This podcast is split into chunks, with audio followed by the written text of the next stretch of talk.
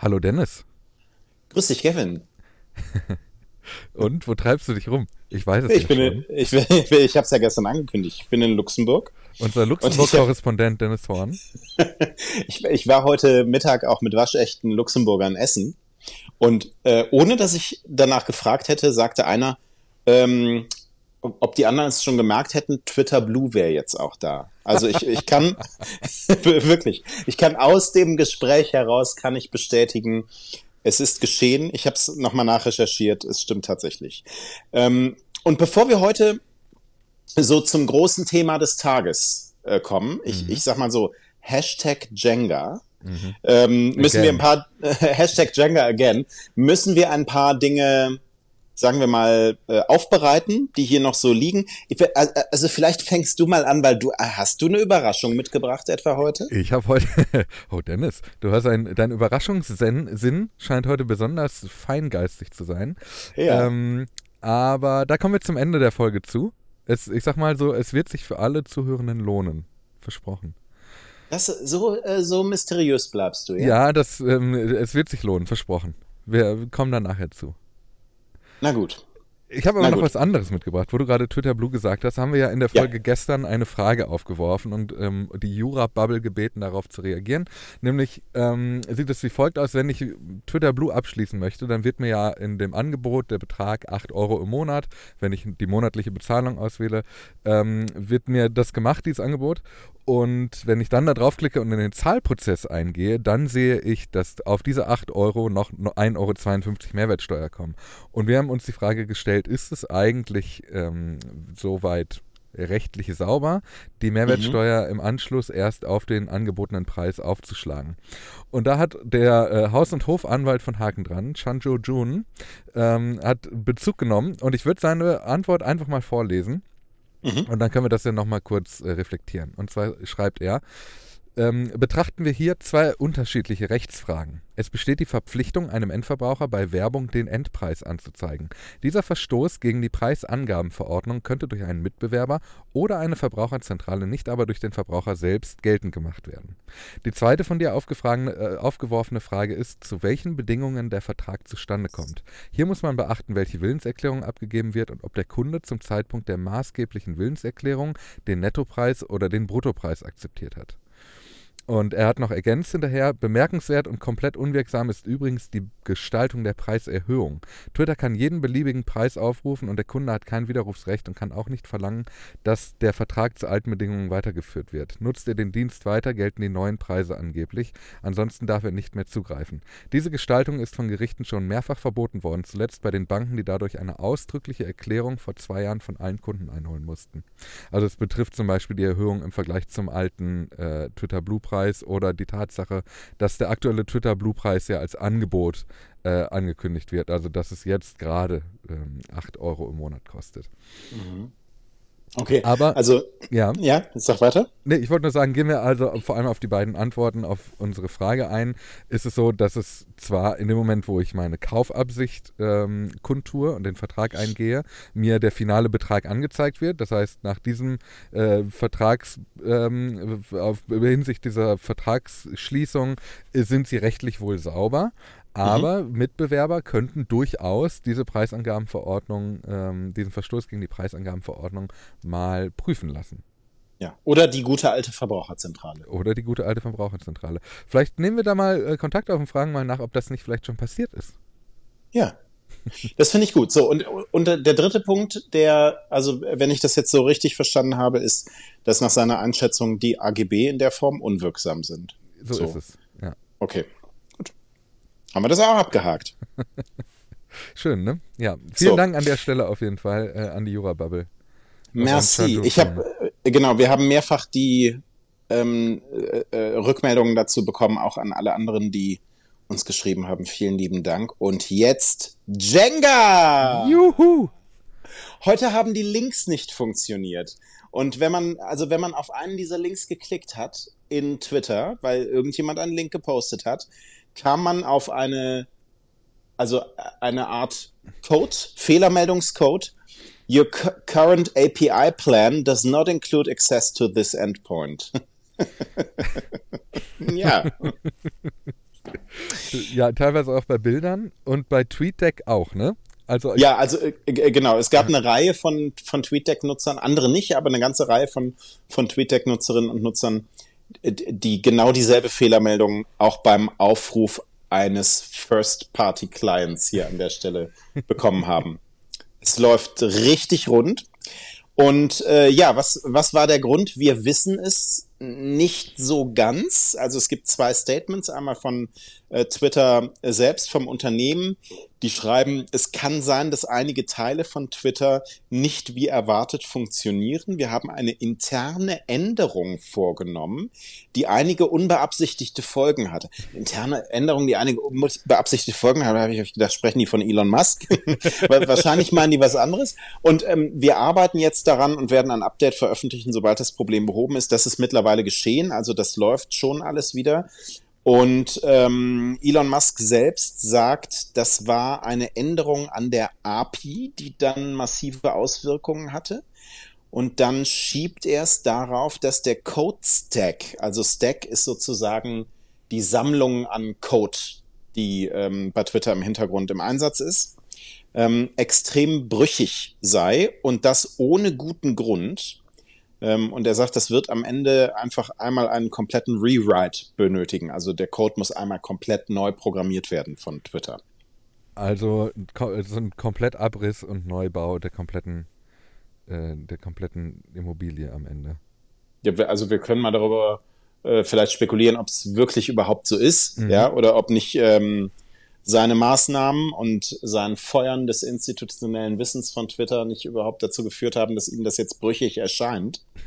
ja. Ähm, das, das wissen wir auch nicht. Also Casey Newton äh, vom, vom Platformer ähm, hat ähm, dieses Statement von Twitter ein bisschen hochgenommen.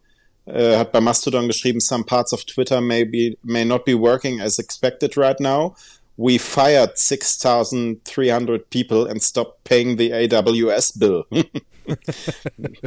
ja. Ja, das, ähm, klar, dieser, äh, dieser Amazon-Link, den kann man dann natürlich auch mal erwägen, ob da vielleicht schon die ersten Server vielleicht einfach nicht mehr erreichbar waren. Ähm, aber diese Fehlermeldung zeigt ja vor allem, dass offenbar der Weg über die API-Schnittstelle, den sie selber zugemacht haben, auch von ihren eigenen Softwaren, ist das der Plural? Ich glaube ja, ähm, ja, ja. genutzt ja. wurde was ähm, halt ein Fehler ist, der so nicht passieren darf einfach. Also vor allem bei einer Plattform von der Größe ist das, es macht so, ist wahnsinnig unprofessionell, fast schon lächerlich, dass so ein Fehler halt in der Größenordnung passiert auf einer Plattform, die äh, auch von uns regelmäßig auch als kritische Infrastruktur bezeichnet wird, ist, ähm, ist halt unglaublich. Mhm. Übrigens hatte Mastodon heute auch den halben Tag Fehler 503 was ist eigentlich fehlerfinde? Also da habe ich mich jetzt den Tag aber nicht. 503. Ähm, also die 503-Fehlermeldung wird angezeigt, wenn der Server den aktuellen Aufruf momentan nicht verarbeiten kann. Ja, ähm, ja also überlastet. So, und jetzt hat, ähm, äh, haben die sich auch dazu geäußert und äh, führen das zurück auf eine massive DDoS-Attacke. Oha. Ähm, die es da heute gegeben habe. Kurzen Moment habe ich überlegt, ist es schon DDoS, wenn Twitter nicht funktioniert und alle dann in dem Moment zum Mastodon gehen? Muss man, müssen wir ah, DDoS ich, erklären?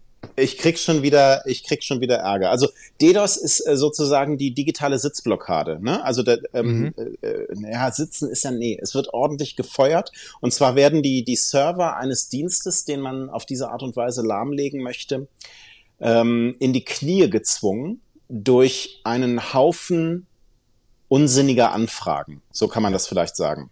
Ja, das ist, muss, ich stelle mir das immer so ein bisschen so vor, wie die Straßenbahn, die zum Fußballstadion fährt, ähm, beim Derby und die dann nicht fährt, weil sie zu voll ist. Weil halt alle gleichzeitig rein wollen. Ja. Nur, dass es ja. halt orchestriert ist. Ja, ja. so passt es doch. Ne? Mhm. So, und es gibt keine Mastodon-Bahn nebenan, die fährt. Äh, also äh, hat man ein Problem an der Stelle. Genau. So. D der Zustand, den wir gerade für Twitter beschrieben haben. Hashtag Jenga hat natürlich einen Hintergrund und es gibt einen enorm interessanten Bericht der BBC, den wir euch empfehlen möchten. Er ist sehr lang, er geht sehr in die Tiefe. Die BBC hat mit äh, Twitter-Insidern gesprochen, wie sie es selbst nennen. Und wir können hier nur so ein bisschen an der Oberfläche kratzen, aber selbst das ist alles erschreckend genug. Im Grunde ähm, deckt die BBC da ein wenig den internen kaputten Zustand von Twitter auf. Die haben unter anderem ähm, mit einer ähm, Person ähm, gesprochen, die das, da habe ich gedacht, das ist also, als würde Gavin Karlmeier ein Bild zeichnen. ähm, Oha. Erzählt diese, erzählt diese Person, Twitter ist gerade wie ein Gebäude, in dem alle Teile brennen. Wenn man es von außen betrachtet, sieht die Fassade gut aus, aber ich kann sehen, dass nichts mehr funktioniert. Alle Rohrleitungen sind kaputt, alle Wasserhähne, alles. Das hättest du doch gerade da, äh, ja, also äh, genauso ich, erfinden ja, können. Ja, würde ich, äh, würde ich unterschreiben, hätte ich so sagen können. So, also ähm, die BBC hat mit ähm, Menschen gesprochen, die von den Entlassungen unter anderem betroffen sind. Ähm, ich glaube aber nicht nur ähm, und hat einen Einblick bekommen, wie wenig Twitter überhaupt noch in der Lage ist, mit den Problemen umzugehen, mit denen eine Plattform umgehen muss. Also die Nutzerinnen und Nutzer zu schützen vor äh, Trollen, vor staatlich koordinierter Desinformation, ähm, vor ähm, sexueller Ausbeutung von Kindern. Und ähm, die haben äh, oder äh, schauen auf Daten und Aussagen auch, die eben äh, untermauern, dass der Hass unter der Führung von Elon Musk äh, floriert, dass Trolle ermutigt werden, Belästigungen zunehmen, die Zahl der Konten steigt mit frauenfeindlichen und beleidigenden ähm, Profilen. Und die BBC hat unter anderem äh, mit der früheren Leiterin ähm, gesprochen der Abteilung für Content Design. Ähm, deren Team hat unter anderem so Nudge-Buttons entwickelt. Also ähm, das sind so Hinweise, die Nutzerinnen und Nutzer bekommen, wenn man sagt, vielleicht möchtest du das lieber nochmal überdenken. Also ich glaube, der, der klassischste Nudge-Button kennen wir alle, nämlich wenn man einen ähm, Tweet hat mit einem Link drin, ja, und du klickst direkt auf Retweet, mhm. ohne den Link vorher einmal angeklickt zu haben. Dann gibt es so einen Hinweis, ne? möchtest du das wirklich teilen? Das ist eine gute Frage, ob das jetzt gerade überhaupt noch da ist. Ja, das, das weiß ich nicht. Ich habe ja, Twitter lange in der Form nicht mehr benutzt. Ah, okay. Ja. Ja, so. Und ähm, es gibt interne Untersuchungen von Twitter, dass solche Sicherheitsmaßnahmen wirklich ähm, für etwas gesorgt haben. Dass zum Beispiel Nudge-Buttons dafür gesorgt haben, dass das Trolling um 60 Prozent ähm, gefallen ist. Und äh, die haben dann gemeinsam mit der BBC einen Test gemacht. Ähm, und äh, die frühere ähm, Leiterin dieser Abteilung für Content Design hat einen Tweet vorgeschlagen, von dem sie sagt, das müsste eigentlich ganz klar einen Nudge auslösen. Mhm. Und zwar lautete dieser Tweet, ich zitiere, Twitter-Mitarbeiter sind faule Verlierer, springt von der Golden Gate Bridge und sterbt. Mhm. So, das war, das war der Text. So, dann hat die äh, BBC-Autorin diesen äh, Tweet auf einem privaten Profil ähm, geteilt als Antwort auf einen ihrer eigenen Tweets von ihrem richtigen Profil. Und es gab keinen Nudge. Mhm. So, also da kam nichts. Mhm. Ähm, die haben noch einen anderen Tweet ausprobiert, da gab es einen, aber ähm, es war schon auffällig. Ähm, also ähm, so die, dieser Nudge, dieser Hinweis-Button hätte anschlagen müssen, wenn man ähm, jemandem den Tod wünscht. Und das scheint nicht so zu funktionieren, wie es ähm, ja wie es geplant war. Und ähm, die BBC mh, führt in diesem Bericht eine ganze Reihe von Punkten auf, ähm, die nicht mehr funktionieren. Ich gebe mal gerade ein paar von denen durch und es zeigt einfach so äh, krass das Bild, wie kaputt dort mhm. unter der Oberfläche mittlerweile einfach alles ist. Also ähm, die äh, Strafverfolgungsbehörden werden, wenn es um äh, sexuelle Ausbeutung von Kindern auf Twitter geht, nicht hinreichend informiert.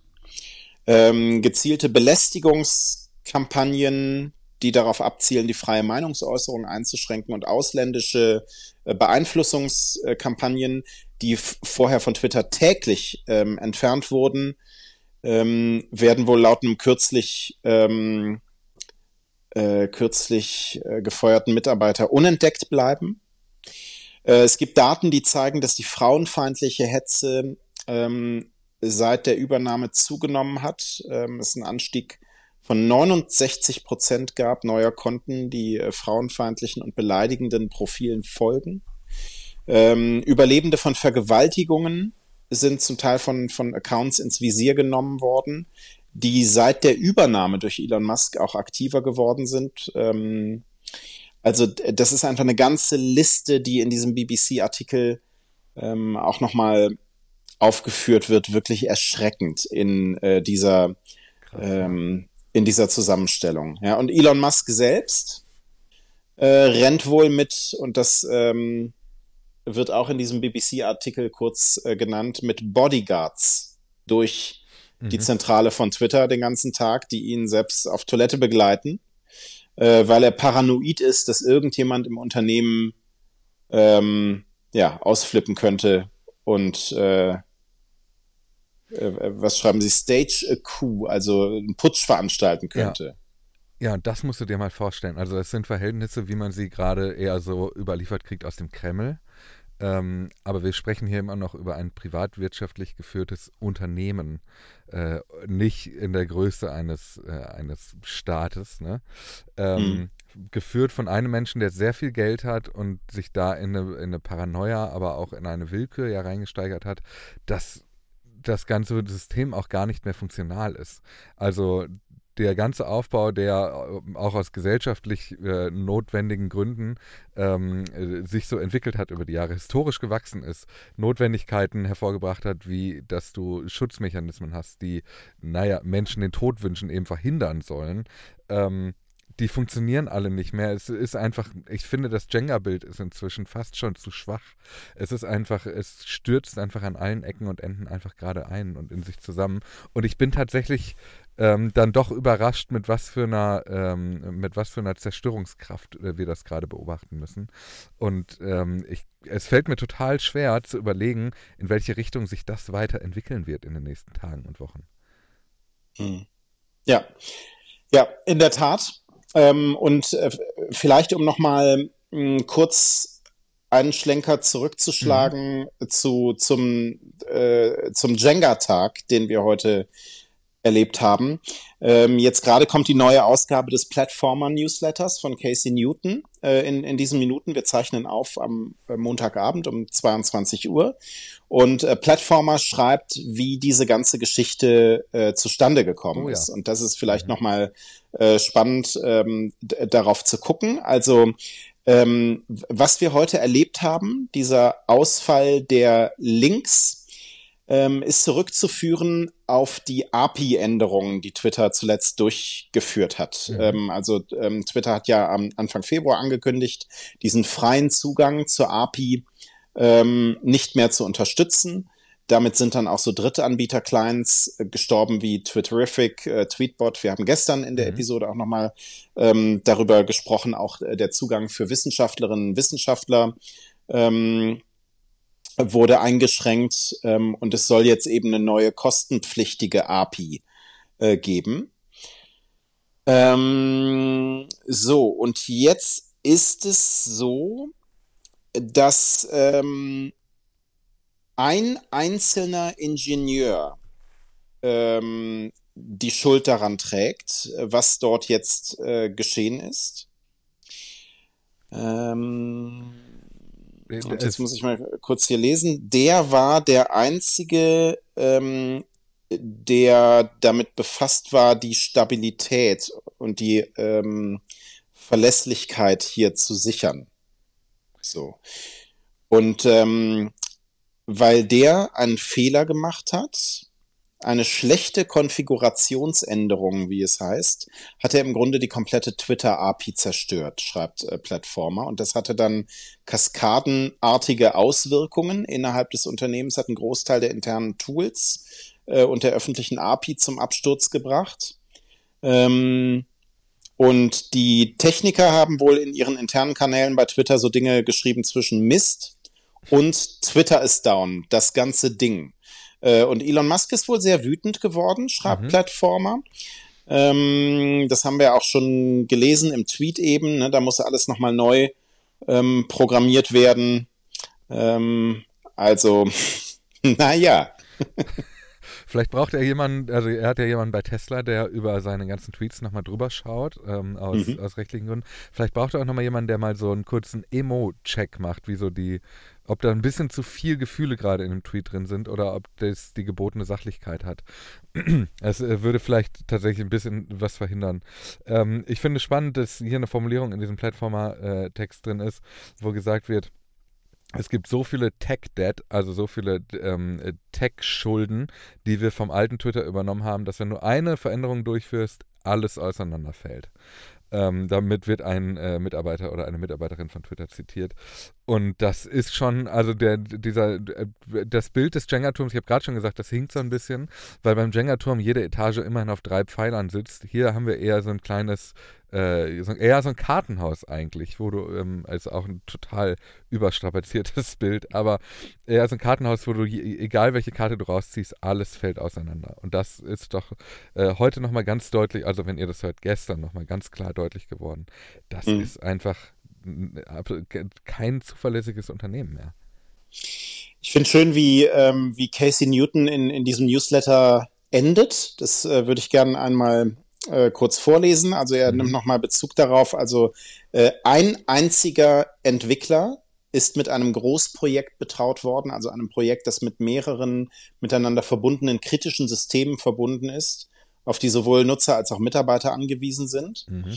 Und weil nur wenige sachkundige Mitarbeiter zur Verfügung standen, um den Dienst wiederherzustellen, brauchte Twitter den ganzen Vormittag, um das Problem zu beheben. Das passiert, wenn man 90 Prozent des Unternehmens entlässt sagt einer mhm. dieser Mitarbeiter. Und dann ähm, zitiert er noch, äh, also im Twitter-Hauptquartier war die Stimmung trotzdem fast heiter und zitiert dann einen We're laughing all the way down. Das ist ja. doch schön, wenn du dir so einen Galgenhumor bewahren kannst und wenn du das Gefühl hast, okay, naja, was willst du machen? Was nur will noch, man denn machen? Nur noch das hilft. So ist es. So, zwei Kleinigkeiten aus der Funktionsbude. Wir haben über die Verschlüsselung von äh, Direktnachrichten gesprochen. Ähm, Andrea Conway hat jetzt einen Screenshot gepostet, wie das dann aussehen wird. Ähm, alles irgendwie erwartbar. Also wenn die Verschlüsselung aktiviert ist, steht dann in diesem Twitter-Chat drin, Nachrichten, Anrufe sind mit Ende-zu-Ende-Verschlüsselung gesichert. Kennen wir schon so ein bisschen von WhatsApp, ne? Da ist es ja mhm. genauso, dieser laufende Hinweis. Und was aber ähm, bald möglich sein wird, wird in Twitter-Chats auf andere konkrete Nachrichten zu antworten. Weißt du, also, dass nicht alles so normal im ja. Chatverlauf bleibt, sondern du kannst dich zu einer bestimmten äh, Nachricht, die da irgendwo im Chat steckt, nochmal speziell äußern. Das kennt man ja auch aus anderen Chat-Umgebungen. Ich wollte gerade sagen, also das ist der Weg äh, dazu, dass sich jede App am Ende tatsächlich gleich anfühlt, äh, weil ich dann in WhatsApp und Telegram und iMessage dieselben Funktionen habe wie im Direktnachrichtenchat bei Twitter. Ähm, nur, dass ich bei iMessage auch davon ausgehen kann, dass ich jederzeit diese Nachricht verschicken kann.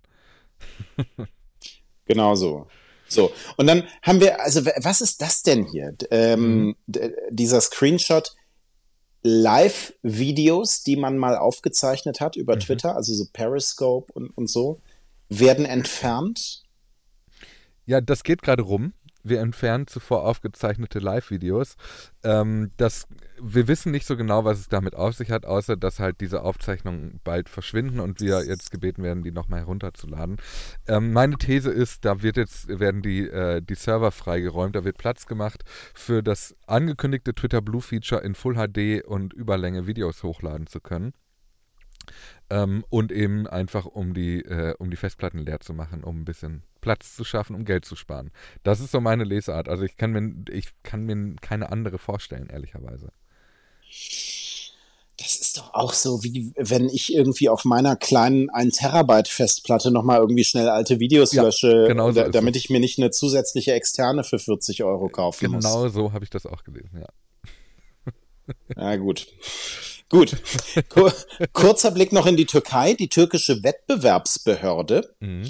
Äh, belegt ähm, Twitter mit einer Geldstrafe in Höhe von 0,1 Prozent der Bruttoeinnahmen im Jahr 2022 äh, in der Türkei. Also das, was Twitter in der Türkei im Jahr 2022 an Bruttoeinnahmen hatte, darauf 0,1 Prozent, mhm. weil die Übernahme äh, des Unternehmens durch Elon Musk keine Genehmigung der türkischen Wettbewerbsbehörde hatte. Mhm. Ja, ich finde, das ist, äh, ne, also das ist wahrscheinlich jetzt ein bisschen wenig Twitter-abhängig, ähm, sondern eine ganz grundsätzliche Kapitalismus- und Globalisierungsbeobachtung, dass das halt so Blüten und, äh, und Beobachtungen und Veränderungen sind, die man, äh, die man natürlich nicht auf dem Schirm hat und die dann aber so überall sprießen können. Wenn du ein multinationales Unternehmen hast, das auf äh, an vielen Orten der Welt irgendwie äh, agieren möchte und operieren möchte, dann ja. musst du dich halt überall auch dort an die Geflogenheiten halten. Ne? Ja, und dann kommt plötzlich, äh, und du hast keine Ahnung äh, vom Silicon Valley, dass du es plötzlich mit Herrn Schmidt von der äh, Landesmedienanstalt Nordrhein-Westfalen zu tun bekommst genau. oder so. Liebe Grüße. Ja. Liebe Grüße. So, und jetzt kommen wir zur Überraschung die du mitgebracht hast. Ja. Was mag das denn sein? Hm, ist es A? Nee, also folgendes. Wir haben ja, ähm, wir, wir, sind ja, wir sehen uns unserer Community verpflichtet und uns haben in den letzten Tagen mehrere Nachrichten erreicht und Anfragen, ob wir irgendwie Blue Sky Invite Codes locker machen können. Und das Problem ist, Blue Sky ähm, bietet das nicht an, Invite Codes zu generieren als Nutzer oder Nutzerin, sondern die kommen erstmal nur vom Team und werden kontrolliert gestreut, ähm, einfach um die Plattform äh, wahrscheinlich auch ein bisschen spannend zu halten, ehrlicherweise. Ähm, mhm. Jetzt ist es aber so, dass ich mit jemandem ges kurz gesprochen habe, nicht Jack Dorsey, ähm, aber jemandem, der mit Blue Sky der, zu tun hat. Jack Dorsey hat übrigens bei Blue Sky nur 800 Follower. Das ist noch, das ist noch so ein Zustand, mit dem kann man noch anbändeln da. Ja, An, ja anbändeln, man kann ihn auch noch überholen, wenn man es richtig macht. Aber ich, wir wissen ja von Elon Musk, das mögen die manchmal nicht so, wenn man die ja. überholt in Reichweite. Ähm, ach so, wir können übrigens ganz kurz hier an der Stelle auch noch einschieben, dass wir jetzt wissen, warum es Blue Sky heißt, richtig? Ah ja, natürlich. Also ähm, es gibt einen Grund dafür. Mhm. Ähm, der Plan war, also Blue Sky war mal ein Projekt, das Jack Dorsey noch während seiner Zeit als CEO von Twitter so angegangen ist. Ähm, und er hat immer gesagt, eigentlich müsste es ein offenes Protokoll geben für so soziale Netzwerke, mhm. auf das dann auch Twitter vielleicht irgendwann mal aufsetzt. So. Ähm, und Blue Sky heißt Blue Sky, weil der Vogel dann aus dem Käfig raus äh, und frei fliegen kann. Das ist toll, ne? Ist das nicht poetisch? Ja, das ist so ein Bild, das mir gefällt. Ja. Wie sollte es anders sein? Natürlich. naja, auf jeden Fall. Ähm, ist es so, dass es noch nicht viele Menschen aus Deutschland oder aus deutschsprachigem Raum bei Blue Sky gibt und ich, mir ist zu Ohren gekommen, dass man das dort gerne ändern würde und dementsprechend haben wir jetzt die Möglichkeit, ähm, äh, drei Invite-Codes hier zu streuen. Wir lesen die erstmal mm. hier exklusiv im Podcast vor. Und heißt drei Invite-Codes, dass 15 Leute von Exakt. euch da jetzt rein können? Jeder ja. Code ist fünfmal einlösbar. Ähm, das heißt, wenn der erste Code äh, nicht funktioniert, dann nehmt einfach den zweiten oder den dritten. Und ähm, äh, ja, das ist, was ich dazu sagen kann. Ich lese dir jetzt vor, ist ein bisschen ungeil, sowas im Podcast vorzulesen, aber was sollen wir machen? Was sollen wir machen? Also, die Codes fangen alle gleich an mit bsky, B-S-K-Y, Punkt social minus. Also alle Codes fangen an mit bsky.social minus. Dann haben wir den ersten, das ist OHEA5 also Otto, Heinrich, Emil, Anton 5, bsky.social minus OHEA5. Dann haben wir LYXHI und NEHAO. Also wenn ihr unbedingt zu Blue Sky wollt, werdet ihr das auch hier aus dem Podcast rausziehen können. ich, ich, bin, ich bin mega gespannt, wann die, also erstmal finde ich ähm, äh, Respekt, wie du das gemacht hast. Als, als Fan und Retro, ähm, äh, Retro-Konnoisseur alter äh, Hörfunksendungen äh, hätten wir vorher sagen müssen, Stift und Zettel bereitlegen. Oh, Aber bei, bei Podcasts kann man ja, das wissen wir auch, äh, gut zurückspulen. Mhm. Ähm, und äh, ich, äh, also gut gemacht. Ich bin sehr gespannt wie viel Uhr es sein wird, bis die ersten schreiben, die Codes funktionieren alle nicht. Leute, also wenn die alle drei nicht mehr gehen, dann seid so gut und schreibt uns. Ich habe das Gefühl, ich habe da einen warmen Draht. Also da kann man bestimmt noch mal was machen. In Kleinstarbeit ziehen wir die Leute jetzt zu Blue Sky rüber. Wir sind das. Wir sind quasi das deutsche Blue Sky. Ja, jetzt gerade um, sind wir die Gatekeeper. Um den Menschen mal zu zeigen, wie ein Produkt mit Liebe gestaltet wird. Da habe ich Ärger bekommen. Ne? Ich habe das letztens gesagt, bei Blue Sky gefällt mir, Ja. dass da so viel Liebe zum Produkt hintersteckt. Da war aber, also ich, ich würde das bei Mastodon einfach aufgrund der Größe noch nicht Shitstorm nennen, aber es war was los. Ja, ähm, Ja. Äh, äh, ja, wir, wir können das gern kurz, wir können das kurz thematisieren, weil der Punkt war ja sogar, also ich würde den sogar gelten lassen, weil der Vorwurf war ja, naja, Mastodon ist mehr als das, was du siehst. Es ist die Idee und es gibt Drittanbieterplattformen und Drittanbieter-Apps und es gibt so viele Möglichkeiten, Mastodon zu nutzen. Und das mag alles stimmen, aber wir versuchen ja immer den Blickwinkel, was ist denn so der Erstkontakt? Was ist denn mit den Leuten, die gerade dahin kommen, so wie die Leute auch Twitter nutzen? Wenn sie zu Twitter gehen und twitter.com benutzen, was sie dann als erstes sehen. Und da muss man in der Tat sagen, Mastodon ist noch ein bisschen sperrig einfach. Das ist, glaube ich, das, was wir eigentlich sagen wollten. Das stimmt aber alles, dass Drittplattformen hier und Dritt-Apps ähm, das Ganze natürlich ein bisschen einfacher, angenehmer und äh, auch optisch äh, schöner gestalten. Das ist richtig. Ja. Und genau das, was du beschreibst, ist natürlich der Punkt. Und dann werden uns jetzt wieder Leute entgegenhalten, das ist ja nicht die Idee von Mastodon, dass da ähm, äh, einer sitzt, der da irgendwie die Obhut hat und so. Das ist auch alles richtig. Aber was wir mit Liebe zum Produkt meinen, hat nicht allein damit zu tun, ähm, und das habe ich dann auch immer wieder so gelesen, das ist einfach ein Missverständnis. Liebe zum Produkt heißt nicht, dass ich alle möglichen Funktionen zur Verfügung habe, ähm, sondern dass das eine gesamte Stimmigkeit hat und eine Smoothheit, so, in, in all den Ausprägungen, Mhm. ähm, die ich bei Blue Sky schon sehr wahrnehme und bei Mastodon in der Breite nicht so. Und ähm, äh, das hat natürlich auch damit zu tun, dass wenn ich so einen Einstiegspunkt habe ähm, bei Mastodon, es gibt all diese Clients und so weiter. Aber der Einstiegspunkt, der mir bei Mastodon zur Verfügung steht, nimmt mich nicht an die Hand.